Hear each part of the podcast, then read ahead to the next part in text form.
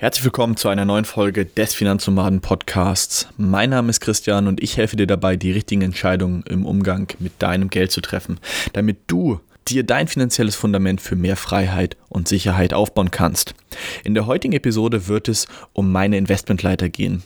Diese Investmentleiter veranschaulicht dir, wie viel Schwankungen du aushalten musst, um die jeweilige Zielrendite zu erwirtschaften. Also stellen wir uns mal diese Leiter vor. Wir nehmen sie und stellen sie in einen Apfelbaum. Dann ist klar, dass du mehr Rendite machst, also mehr Äpfel pflücken wirst, wenn du weiter auf dieser Leiter hochkletterst.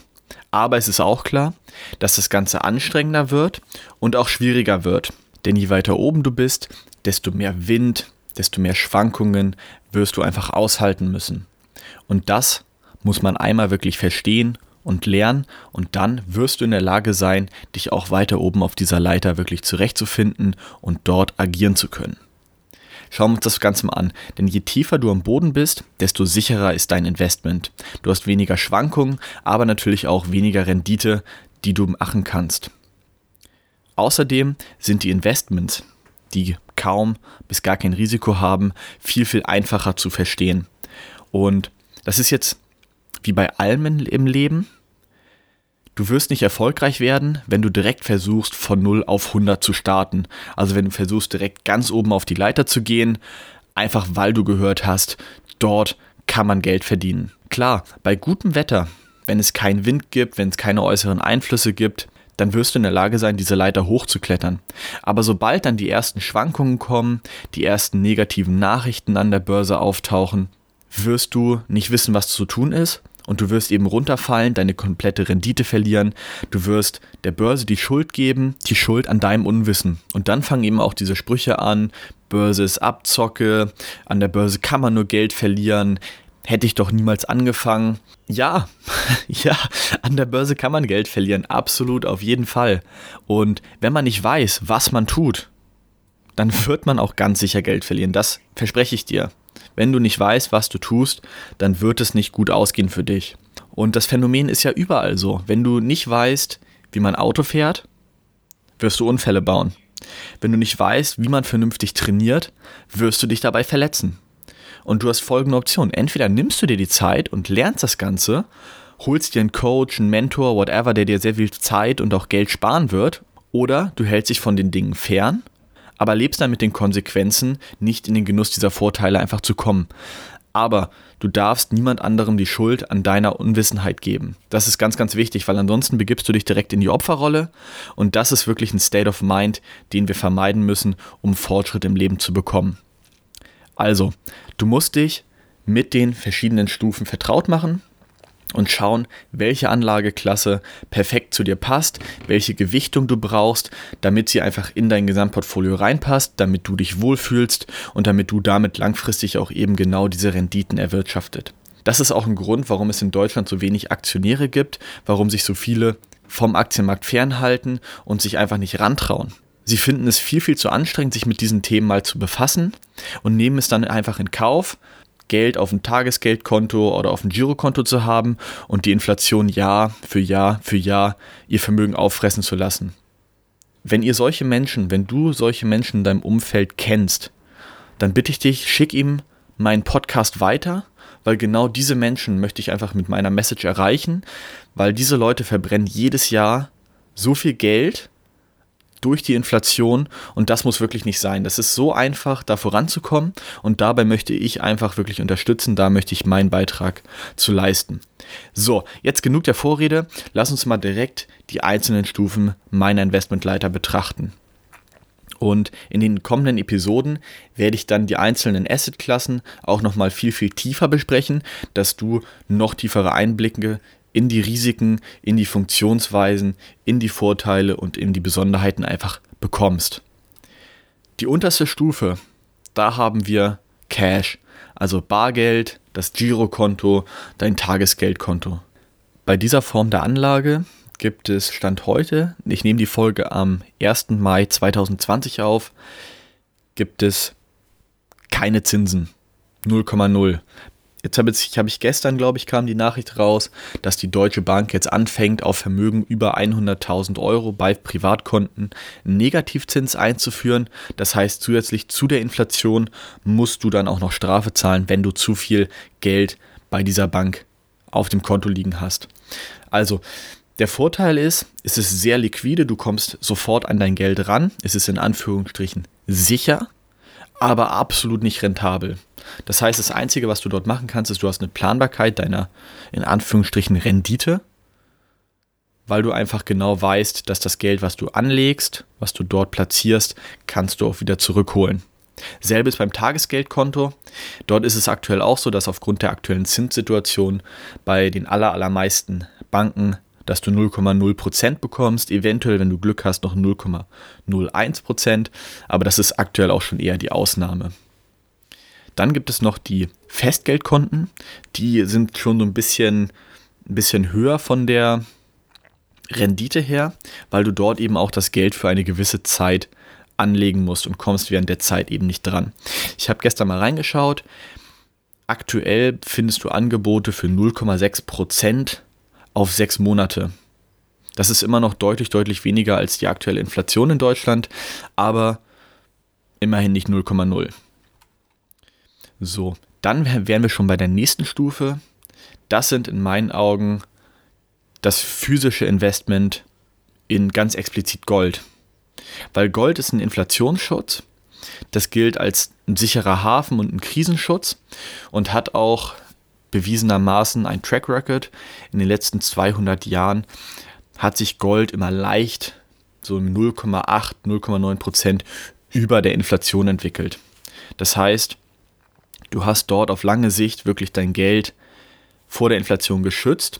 Hintergrund, warum das ein bisschen höher steht schon als das Tagesgeld oder Festgeld, weil du eben auch eine gewisse Schwankung hast und du es nicht sofort wieder liquidieren kannst, wenn du es physisch irgendwo rumliegen hast.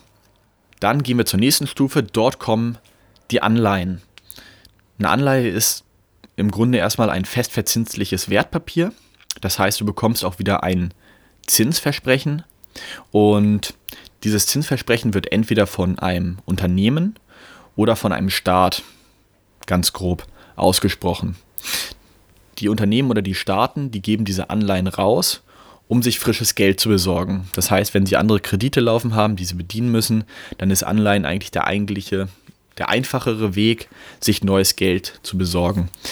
Und auf diesen Anleihen bekommst du fixe Renditen, die sind etwas höher als auf dem normalen Konto, weil natürlich auch das Ausfallrisiko besteht. Das heißt, wenn du unsichere Anleihen kaufst, hast du natürlich auch immer ein Ausfallrisiko. Ich habe das mal nachgeschaut. Ich habe mal eine vierjährige Adidas-Anleihe genommen. Da gibt es momentan ungefähr zwei Komma fünfundzwanzig Prozent. Und auf eine fünfjährige Bundesanleihe von Deutschland bekommst du, Stand gestern, ungefähr eins Komma dreiundvierzig Prozent. Dann gehen wir weiter auf die nächste Stufe. Dort habe ich aus verschiedenen Gründen, die ich dir gleich auch noch erklären werde, die Kategorie der Aktieninvestments, also der Unternehmensbeteiligung, ähm, hingestellt. Ähm, ich zähle dort die Aktienfonds und die Exchange Traded Funds, also kurz E T Fs, die viele von euch ja wahrscheinlich auch schon gehört haben. Es ist so, wenn du Aktien an der Börse kaufst, dann kaufst du einen Unternehmensanteil. Also du bist de facto Miteigentümer, hast Mitspracherecht auf den Hauptversammlungen und profitierst eben auch von den Unternehmensgewinn beziehungsweise leidest bei Unternehmensverlusten mit.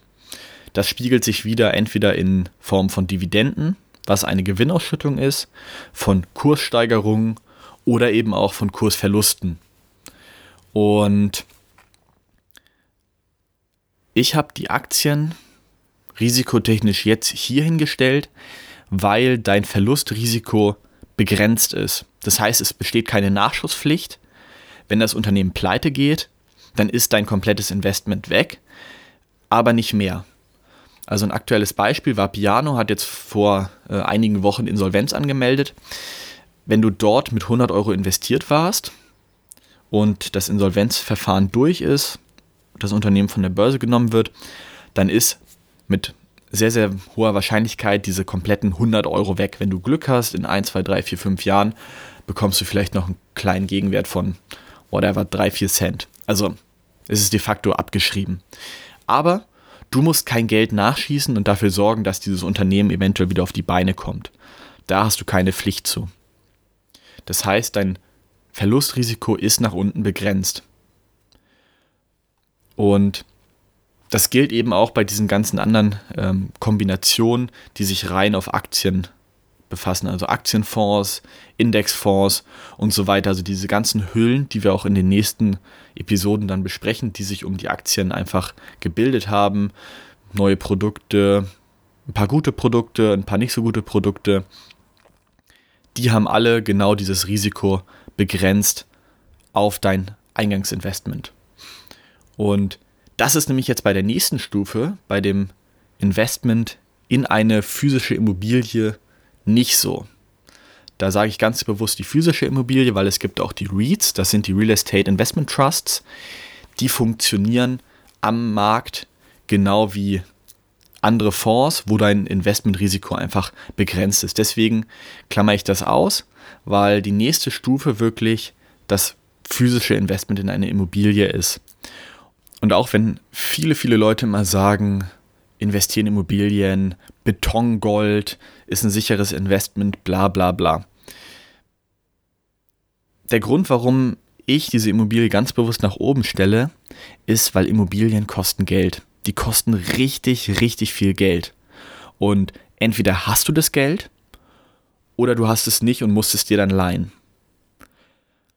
Und heutzutage ist es extrem schwer, überhaupt noch Renditen mit einer eigenfinanzierten Immobilie zu erwirtschaften.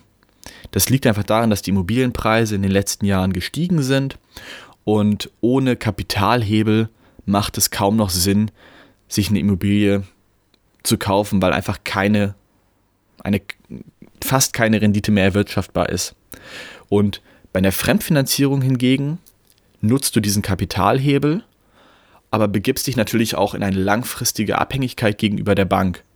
Und dementsprechend musst du wirklich einen sehr, sehr wasserdichten Investment Case haben, damit du diesen Kredit auch langfristig zurückzahlen kannst und gute Renditen erwirtschaften kannst. Diese Option der Fremdfinanzierung, wenn man das gut macht, wenn man da sein Research betreibt, ist absolut machbar, auch in Deutschland noch in meinen Augen. Aber du musst dich da halt extrem, extrem tief reinarbeiten und bist dann eben auf diese dreißig Jahre plus wirklich abhängig und hast nicht alle Variablen in der Hand.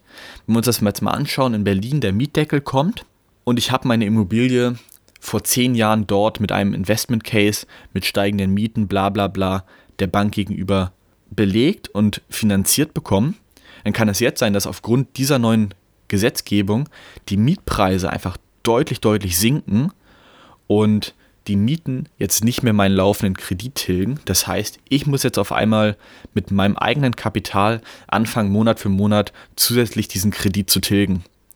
Und das sind natürlich Faktoren, die hast du nicht in der Hand. Und dementsprechend ist dort nämlich eben ein viel, viel längerer Zeithorizont einzuplanen. Eine Immobilie ist viel, viel illiquider. Das heißt, du kannst sie nicht von heute auf morgen einfach so am Markt wieder verkaufen. Und zusätzlich besteht eben bei einer Immobilie eine Nachschusspflicht für Reparaturen, für Sanierungen und so weiter. Das heißt, du musst noch sorgfältiger einfach deine Hausaufgaben machen, damit du keine bösen Überraschungen erleben wirst.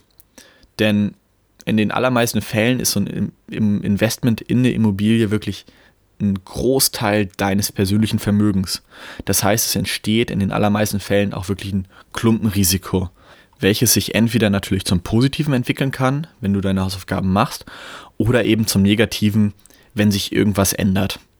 Deswegen in meinen Augen wirklich Königsdisziplin ganz, ganz oben und zu einem späteren Zeitpunkt als Beimischung, als Ergänzung sinnvoll, auf jeden Fall im Hinterkopf behalten, aber nicht um loszulegen.